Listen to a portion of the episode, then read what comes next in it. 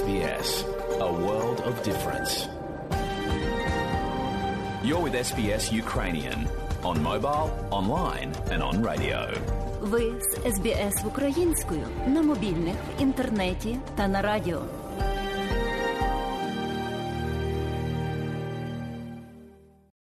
А далі в україномовній радіопрограмі СБС вістки із рідних земель, з якими вас ознайомить Марія Глащук. Російські війська намагаються утримати тимчасово захоплені території та зосереджують зусилля на стримування дій Сил оборони України на окремих напрямках. Про це повідомив Генеральний штаб Збройних сил України вранці 10 листопада. Впродовж минулої доби противник завдав 11 ракетних та 22 авіаційні удари, здійснив понад 35 обстрілів з реактивних систем залпового вогню. Від цього постраждали понад 30 населених пунктів Донецької, Луганської, Дніпропетровської, Запорізької, Миколаївської, Сумської та Херсонської областей. Збройні сили України провели успішні бої на Луганщині, розповів заступник начальника головного оперативного управління Генерального штабу Збройних сил України, бригадний генерал Олексій Громов.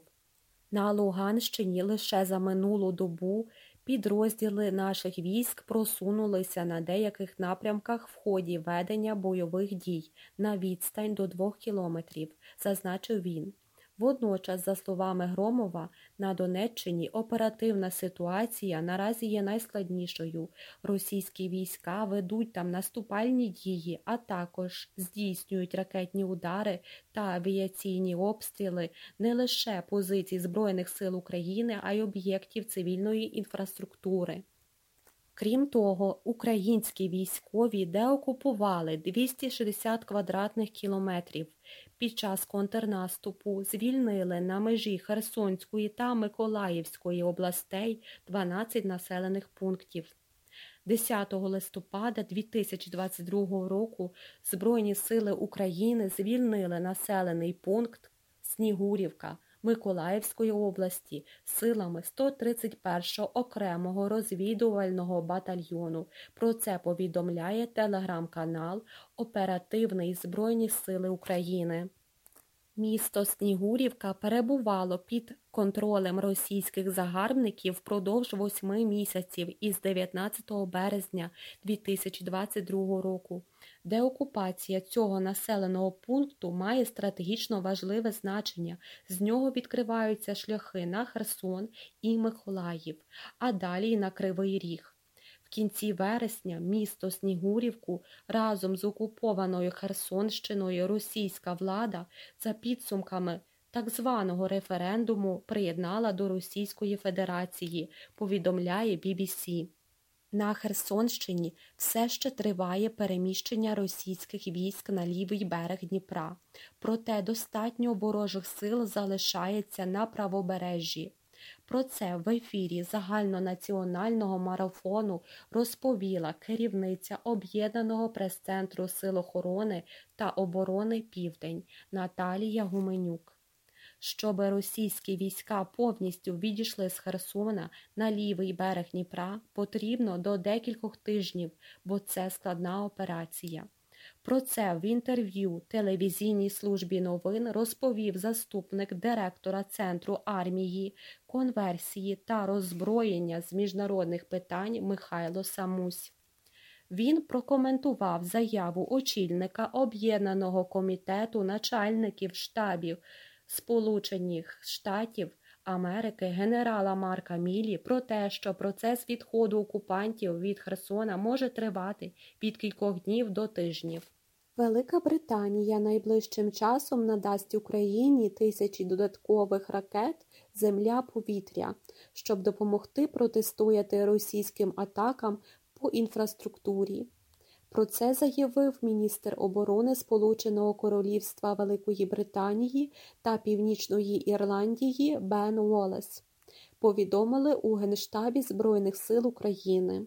В уряді зазначають, що це стало відповіддю на запити України щодо посилення можливостей протиповітряної оборони.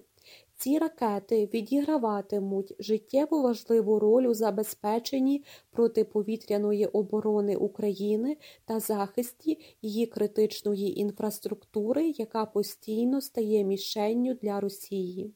Ракети можуть використовуватися у комплексі з наявними засобами Збройних сил України. Обладнання складається з пускових установок і ракет, що здатні збивати повітряні цілі, зокрема російські безпілотники та крилаті ракети. Це зобов'язання щодо надання ще сотень ракет Земля-повітря продовжує нашу оборонну підтримку України проти російської агресії та допоможе Україні протистояти загрозі незаконного ураження критично важливої національної інфраструктури, розповів британський міністр оборони Бен Волес. Це стало відомо після того, як міністр оборони Великої Британії Бен Волес відвідав 9 листопада два навчальні полігони, де наразі 1900 українських новобранців проходять підготовку, організовану силами Великої Британії та іншими країнами-партнерами, та незабаром повернуться до України. Після завершення навчання Кожному українському новобранцю нададуть необхідні засоби, зокрема бойовий одяг, бронежилети та засоби захисту слуху, водонепроникний одяг та спальні мішки, а також повністю укомплектовану індивідуальну аптечку першої допомоги. Ми екіпірували понад 9 тисяч українських новобранців необхідними засобами індивідуального захисту, зокрема касками, бронежилетами та розвантажувальними жилетами, щоб допомогти їм у боротьбі з російською агресією. Зусилля підтримати це з боку всієї логістичної спільноти були надзвичайно вражаючими та великою справою, сказав командувач базової підготовки українських новобранців у Великій Британії, бригадний генерал Джастін Стенхаус. Крім того, прем'єр-міністр Сполученого Королівства Великої Британії та Північної Ірландії Ріші Сунак повідомив, що до середини грудня Британія планує поставити в Україну 25 тисяч комплектів одягу для екстремальних холодів, 20 тисяч спальних мішків і 150 ізотермічних наметів.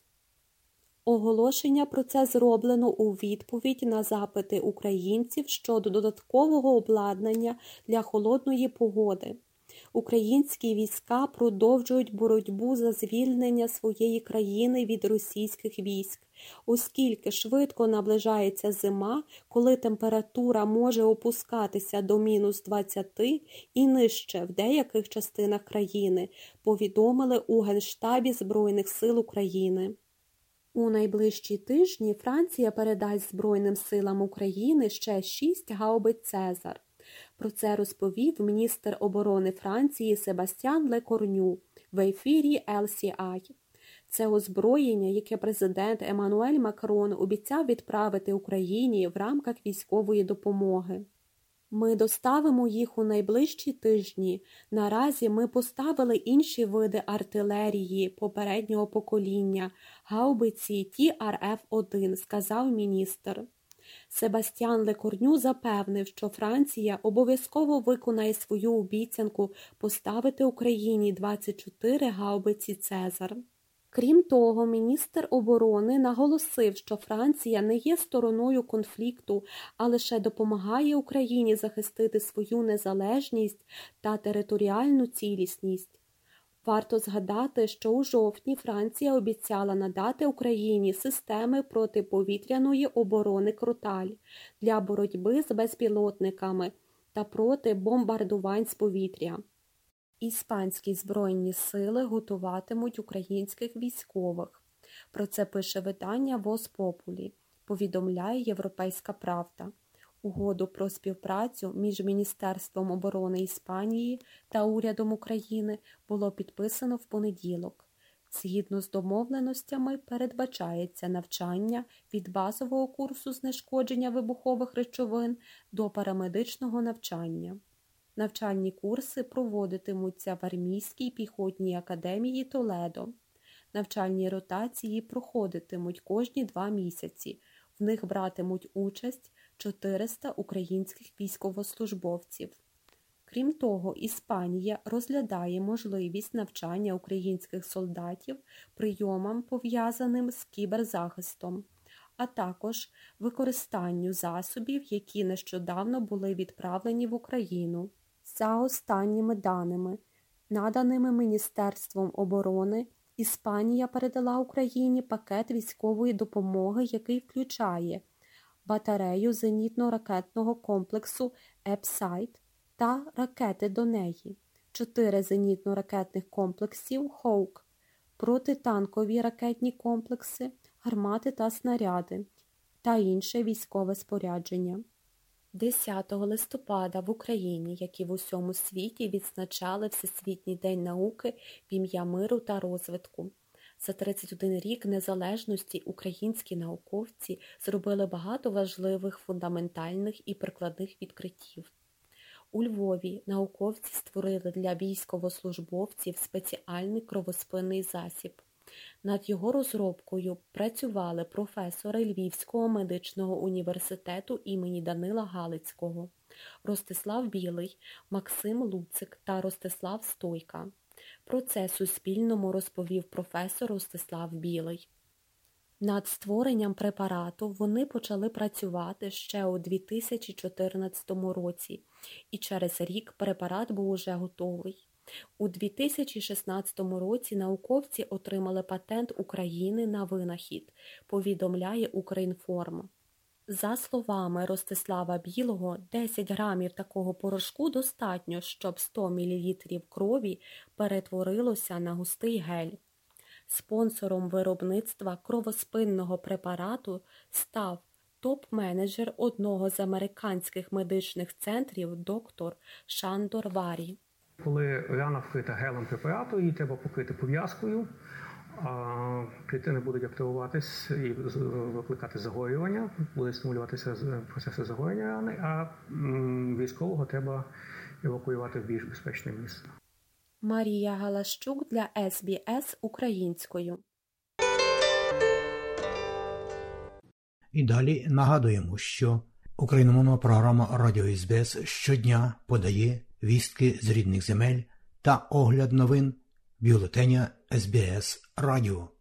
Заходьте на нашу веб-сторінку www.sbs.com.au і також на нашу сторінку у Фейсбуці. Ви можете слухати наші радіопрограми також і через мобільні додатки App і Google Play. Слухайте Радіо СБС сьогодні і завжди.